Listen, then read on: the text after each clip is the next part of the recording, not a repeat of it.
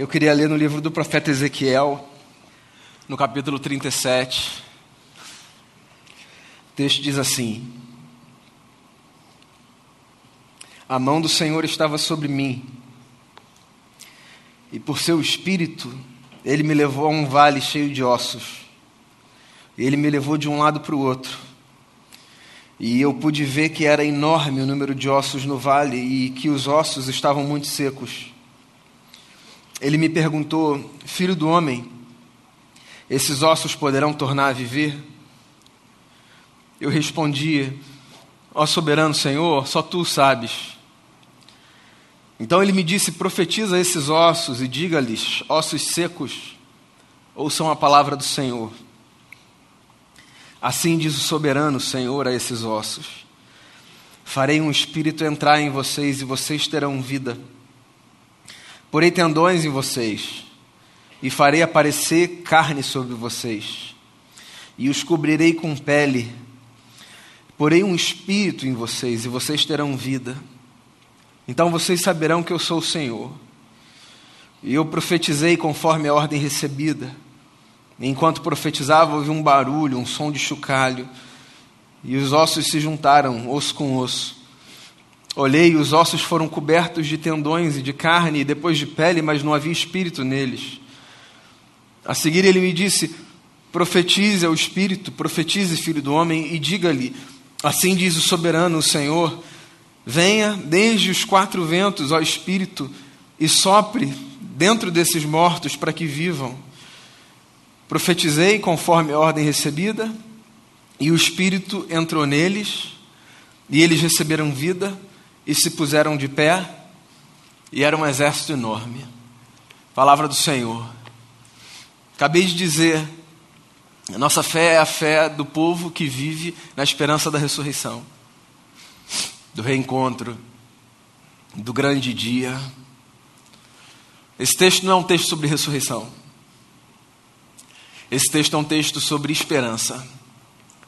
Tem um profeta aqui e o profeta é, no contexto de Israel, esse sujeito que ouve Deus, que percebe o que as pessoas não estão percebendo, que consegue ver o que está ali, mas que parece que está fora do alcance dos olhos das pessoas. O profeta, ele consegue discernir assim o coração de Deus e dar um recado para as pessoas, sabe? E Ezequiel é um profeta, um homem sensível. E num dia ele ouve Deus. E ele ouve Deus falar para ele sobre um cenário que está posto no meio daquela gente. Um cenário de morte. Mas no, morte não nessa condição de interrupção da vida, sobre a qual eu falava ainda há pouco. Morte como descrição de uma vida esvaziada de sentido, carente de significado, sem esperança, sem rumo, sem direção. Às vezes as coisas estão assim, né? O nosso coração está batendo, os órgãos vitais estão em pleno funcionamento, mas a gente está vazio. Parece que nada casa com nada, e pode haver até cor no céu, e um sol lindo brilhando e iluminando o mundo, mas a gente não consegue enxergar absolutamente nada que não seja uma mesma cor cinza, sem graça. Essa descrição é a descrição de muitos momentos da nossa vida. Um vale de ossos secos. E o profeta está aqui diante de um cenário que era exatamente assim: um vale de ossos secos. Ele está aqui olhando para um povo que atravessa dias difíceis, diante de uma gente que não está naquele momento da vida que encontra em si razões para celebrar. O profeta está diante de uma gente que chora, que sofre, que não encontra razão, que não vê motivo, que está lá caída, prostrada, esvaziada de significado, precisando de ajuda, de socorro. E eu digo que esse é um retrato das nossas vidas porque todos nós passamos por esse lugar. Todos nós. Se eu tivesse que descrever essa semana para a nossa comunidade, eu diria isso. Uma semana de vale de ossos, notícia atrás de notícia ligação atrás de ligação. E não é que nós fomos, aspas, aqui premiados, sabe? Ou castigados. Não, é que é da vida. é da vida. Essas coisas inexplicáveis, surpreendentes, que desconcertam o nosso dia, que mudam o rumo da nossa jornada, isso é da vida. Não é que Deus puniu, castigou, abandonou, não é, é da vida. Para algumas dessas coisas a gente encontra resposta, para outras a gente não encontra, mas acredita num negócio, é da vida. Às vezes a vida é como um vale de ossos secos. Está tudo lá, despedaçado. E um pedaço nosso está aqui, outro pedaço nosso está lá. Mas sabe, Deus é tão bom, mas tão bom, que eu acho que na sua soberania, Ele não permite que todo mundo esteja destroçado ao mesmo tempo e na mesma intensidade. Não é que as coisas não nos acometam, as nossas dores muitas vezes são dores de todos nós, como essa que nós estamos atravessando. Mas é que de alguma forma parece que porque nós somos diferentes e ora estamos mais perto do foco da dor, ora estamos mais distantes do foco da dor, nós sentimos mais ou menos, de acordo com as circunstâncias.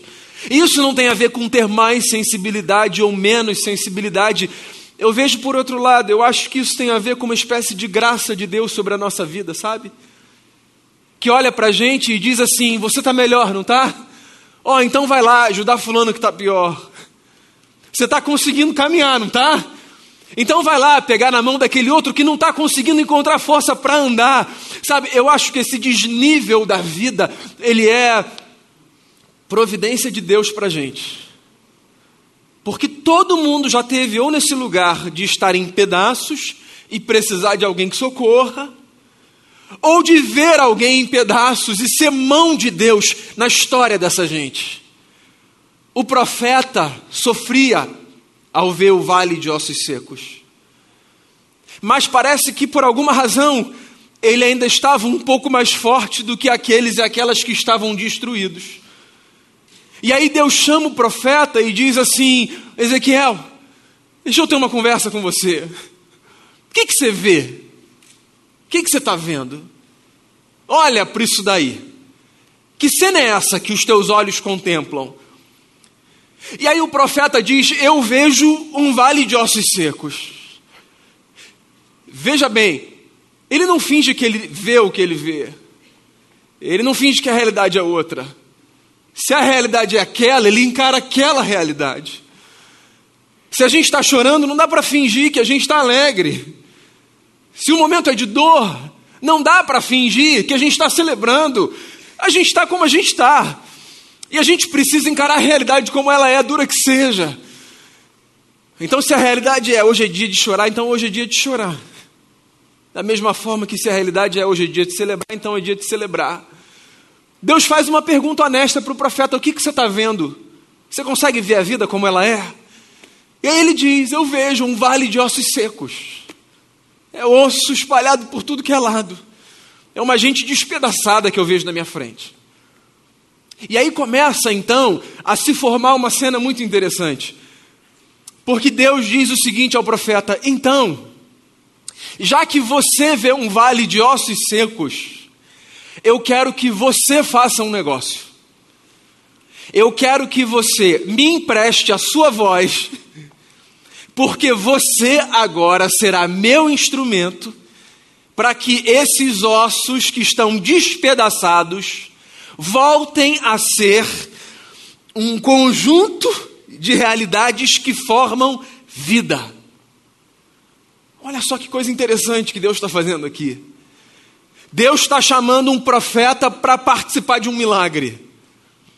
Deus está chamando um homem que está mais forte naquele momento para participar de algo que ele podia fazer sozinho, mas que parece que ele prefere fazer contando com a gente.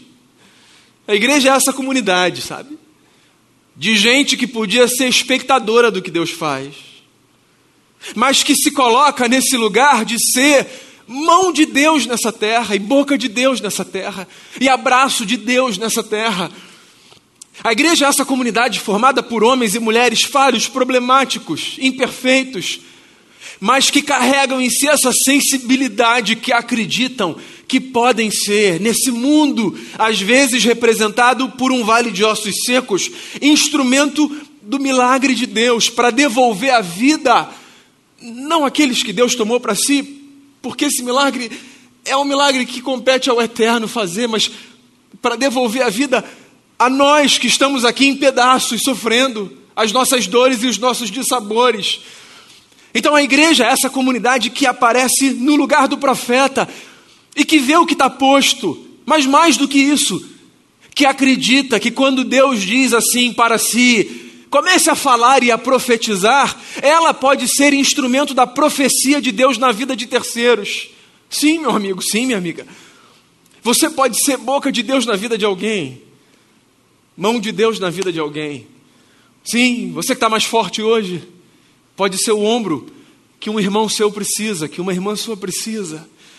Você que vê esse cenário de vale de ossos secos, você pode ser essa gente que acredita que através de você milagres podem acontecer. Sabe que o profeta não desdenha da voz de Deus, ele não diz assim: ah, Senhor, não tem jeito, um vale de ossos secos é um vale de ossos secos, não dá para mudar, a vida é o que é. Não, ele acredita que as coisas podem ser diferentes porque as coisas podem ser diferentes. Ele acredita, ele acredita que uma palavra sua é capaz de ser utilizada pelo Eterno para devolver vida a terceiros. E aí ele começa então a profetizar, que significa proclamar. Ele começa a convocar esses ossos à existência. E à medida que ele vai fazendo isso, ele se depara com uma cena. Ele percebe que quando ele empresta sua boca para Deus, as coisas começam a acontecer, milagres começam a acontecer, porque aqueles ossos que estavam espalhados pelo chão, eles começam a ser reunidos novamente. Ossos, tendões, tecidos. E de um vale de ossos secos, aquele cenário passa a ser um vale de vida. Porque um homem acreditou que podia ser boca de Deus para transformar um cenário. Eu olho para esse texto e eu fico me perguntando quantas vezes a gente deixa passar oportunidades importantíssimas, né? Da gente ser boca de Deus, mão de Deus na vida de alguém. Não deixe passar essas oportunidades, não. Quando você puder dizer para alguém alguma coisa que você sabe que vai fazer bem, quando você puder oferecer um ombro amigo, uma palavra de conforto, quando você vir alguém sofrendo, Seja você esse instrumento do milagre de Deus na vida de terceiros, porque Deus, irmãos e irmãs, nesse mundo sofrido, doído, difícil, se utiliza de gente como a gente. É engraçado como às vezes a gente faz pouco caso da nossa existência. Como a gente conhece o nosso coração, a gente diz assim: ah, o fulano Deus usa, mas a mim, todo problemático, todo imperfeito, cheio de limitações nem levo tão a sério assim a minha vida com Deus. Não, não, não subestime o que Deus pode fazer através da sua vida. Seja você esse instrumento do milagre de Deus na vida de terceiros.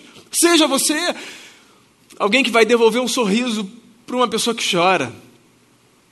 Alguém que vai deixar uma porta aberta para alguém que precisa de um conselho. Alguém que vai ser mão de Deus. Nesse mundo tão carente de solidariedade, o que, que você vê, profeta? É o que Deus pergunta. Eu vejo um vale de ossos secos. Então começa a falar. Então começa a profetizar, a proclamar. Então vem participar. É isso que Deus está dizendo. Venha participar. Sim, não seja um espectador, participe. Participe do que Deus faz, participe do que Deus pode fazer, participe do que Deus quer fazer, porque nesse mundo, acredite nisso, milagre não é apenas aquilo que a gente vê de fora Deus fazer. Milagre é essa realidade inexplicável de transformações que passam pela instrumentalidade da nossa vida. Eu acredito muito nisso, muito nisso. O milagre da solidariedade, do ombro que se empresta, do abraço que se dá, eu acredito muito nisso, muito nisso. O milagre de um tempo que eu dedico a uma pessoa que eu pouco conheço, porque eu sei que de alguma forma aquele tempo vai ser precioso para terceiros. E aí eu dou esse tempo o milagre de um versículo que eu compartilho só para fazer o dia de alguém mais feliz. Eu estou falando desses milagres ordinários. Eu estou falando desses atos pequenos, mas que são capazes de transformar cenas. vales de ossos secos em vales de vida.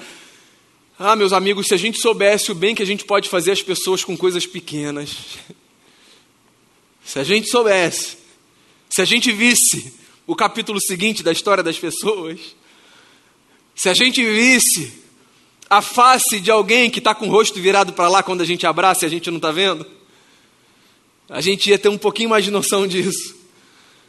Se a gente visse o que uma palavra de bênção faz numa garganta entalada, se a gente visse, se a gente visse o que um Deus te abençoe faz num coração em pedaços, se a gente visse, se a gente visse essas coisas que os nossos olhos não alcançam, a gente ia acreditar mais em milagre. Porque milagre não é apenas a obtenção do resultado inexplicável que a gente deseja para as adversidades da vida. Ou vocês acham que nessa semana nós não oramos tanto por milagres? Claro que oramos, e claro que desejamos, e claro, claro que suplicamos e intercedemos. Mas se não esse milagre que a gente pede não acontece, outros Deus pode fazer através da nossa vida, na nossa vida. E esse texto é um texto que fala sobre isso, sobre como a gente pode ser instrumento de Deus para transformar cenários de morte e desesperança em cenários de vida e esperança.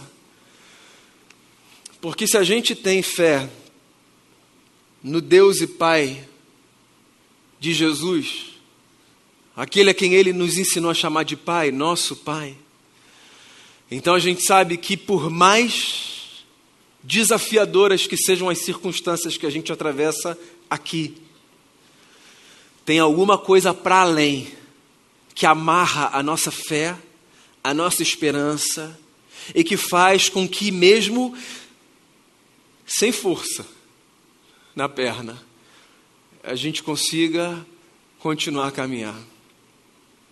O que, que você vê? Eu vejo um vale de ossos secos. Então vamos fazer o seguinte, profeta. Já que você está vendo um vale de ossos secos, me empresta a sua voz e vamos transformar esse cenário de morte num cenário de vida. Para a gente hoje, a palavra de Deus seria: o que, que vocês veem, igreja? Hoje? Deserto, né? Hoje o que eu vejo é deserto. Para a nossa comunidade, hoje o que eu vejo é deserto. Eu choro com uma família, eu choro com três outras, que também foram surpreendidas e estão lutando, sabe, com um ente querido entre a vida e a morte. É, essa semana é uma semana de deserto. E o que a gente tem para fazer no deserto? A gente pode jogar tudo para o alto e dizer não dá. Ou a gente pode dizer, em algum lugar, debaixo desse solo árido, eu posso encontrar alguma fonte que vai jorrar e irrigar o meu coração. Porque é ou não é que o que faz a gente caminhar no deserto é a fé de que em algum momento a gente vai encontrar um oásis. Que esse lugar de refrigério, né? Essa semana é a semana do deserto. Mas no deserto, Deus continua do nosso lado. E no dia difícil, Ele continua do nosso lado. E quando o vale é vale de ossos secos, Ele continua do nosso lado. E a boa notícia é que, por mais que isso seja inalcançável aos nossos olhos, alguma coisa pode acontecer. E o vale da morte, para a gente, pode ser vale da vida. Então eu creio de verdade no que a gente cantou. Eu creio, Ele é a nossa cura. Porque ou Ele nos dá a cura que a gente pede, para o mal que for, no corpo, na relação, na mente, no trabalho.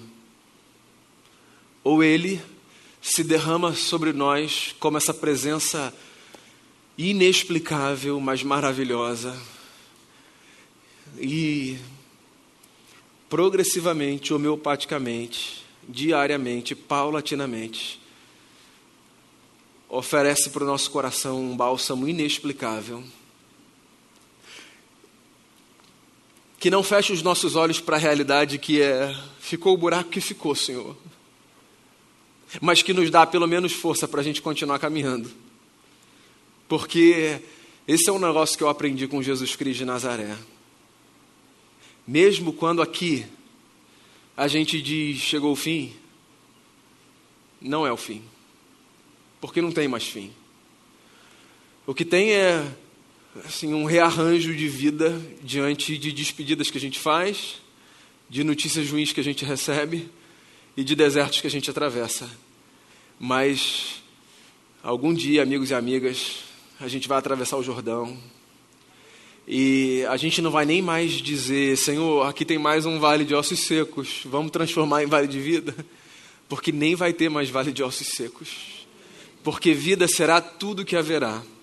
E Deus será tudo em todos, e não haverá dor, lágrima, tristeza, distância, angústia, nem sofrimento de nenhuma ordem. Esse dia vai chegar.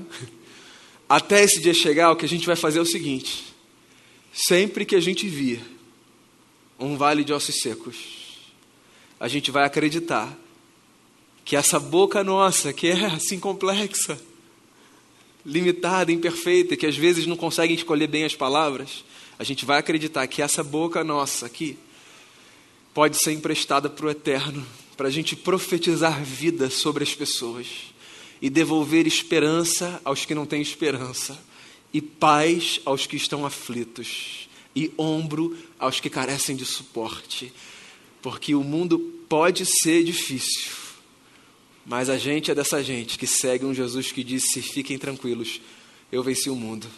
E esse negócio um dia vai ser transformado por completo num vale de vida. Então, família amada, que haja vida sobre o deserto de vocês. Que haja vida da parte de Deus, de Jesus, nosso Senhor, sobre o deserto de vocês. Vocês não estão sozinhos nesse deserto. Não estão sozinhos. Que Jesus Dê a cada dia a vocês a esperança que vocês precisam e a força que vocês precisam para dar cada novo passo. E você que está aqui, que sofre também, que chora, ou essa dor, ou outras dores, você que atravessa deserto, você que se encontra no vale da morte, saiba de um negócio: por causa de Jesus, todo vale de morte pode ser transformado num vale de vida. E você não está sozinho não está sozinha.